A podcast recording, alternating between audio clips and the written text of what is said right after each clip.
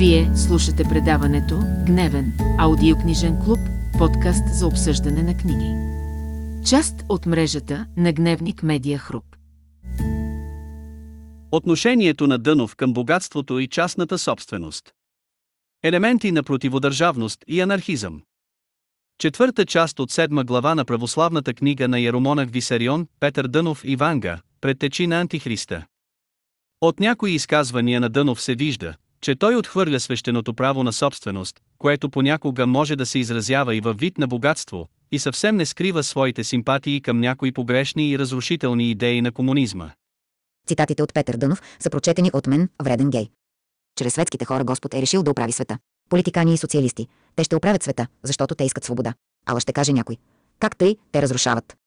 Когато градите нова къща, не разрушавате ли старата? Източник 31. Според божествената философия, или всички трябва да бъдем щастливи, или всички нещастни. Едно от двете.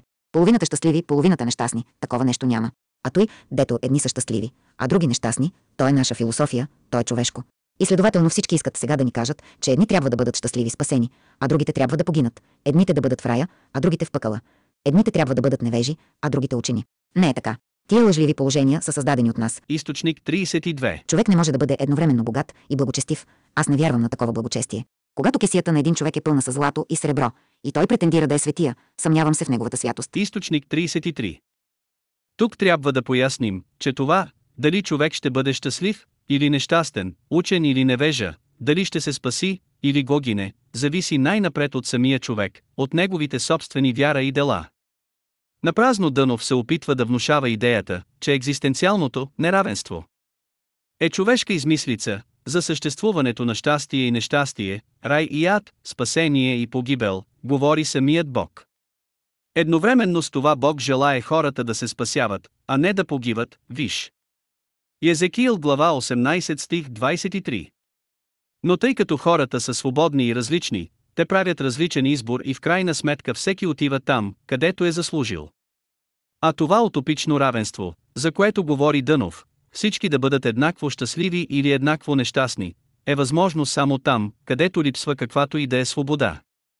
Както знаем, социализмът се опита да постигне подобно изкуствено равенство, тотално ограничавайки свободата на хората, но не успя. Освен всичко останало, Дънов има и неправилни духовни схващания върху същността на благочестието. В последното си оказване той косвено обвинява праведници като Свети Йов, Свети Патриарх Авраам, Свети Филарет Милостиви и много други богати хора, че те всъщност не са били благочестиви хора, още по-малко пък светни. Но според учението на светите отци не богатството е пречка за спасение, а погрешното отношение към него, привързаността, алчността, немилосърдието. Както Винъп, Дънов е твърде малък за висотата на светоотеческото учеше и предпочита ефтини повърхностни лозунги от типа на братство, равенство, свобода. Историята обаче добре показа докъде доведоха революциите във Франция през 1789 година, в Русия през 1917 година, във всички страни от бившия соцлагер, включително и в България през 1944 година. В момента Куба е една от малкото страни, където хората все още се радват на братството, равенството и свободата, и толкова много се радват, че някои от тях рискуват и живота си, за да избягат от Куба. По повод на дановите внушения за социална революция, през 1928 година бълбословът М. Калиев пише следното, това разрушително учение на Дънов, както виждате, вече освоено от българската дановистка младеж, която заявява в печата, че Христос пръв бил отрекал държавата и апостол Павел бил казал, че Христос е дошъл на земята да унищожи всякакви закони и всяка власт. Къде и кога Христос и апостолите са предложили на народа такова анархическо учение, дановистите не казват.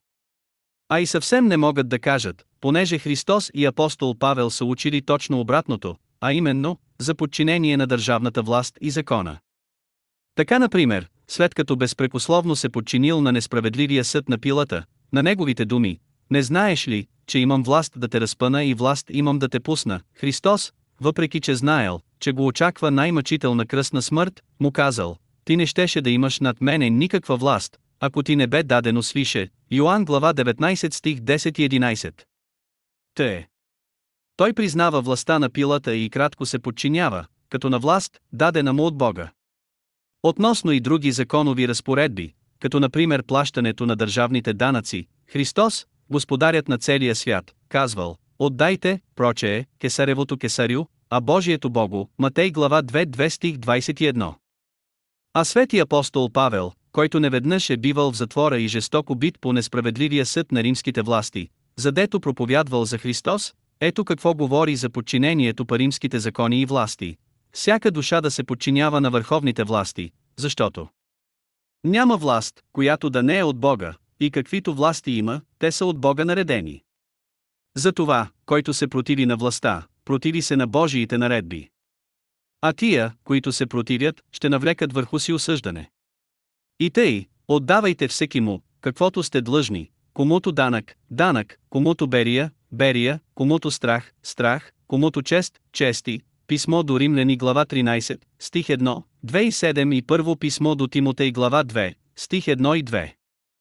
За такова отношение към властите учи и свети апостол Петър, който неведнъж е бил преследван и наказван от властта по лъжесвидетелството на юдеите против него, и тъй, подчинявайте се на всяко човешко началство, заради Господа, било на цар, що на върховна власт, било на управници, като напращани от него за наказание на злосторници и за похвала на добротворци.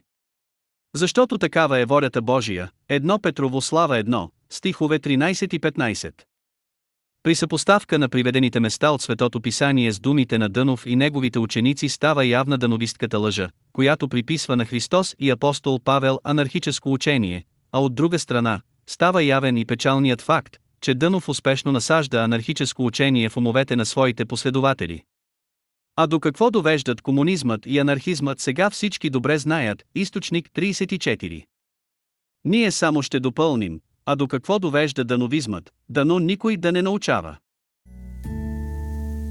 Благодаря, че се слушахте предаването Гневен аудиокнижен клуб, подкаст за обсъждане на книги. Част от мрежата на Гневник Медиа Хруп.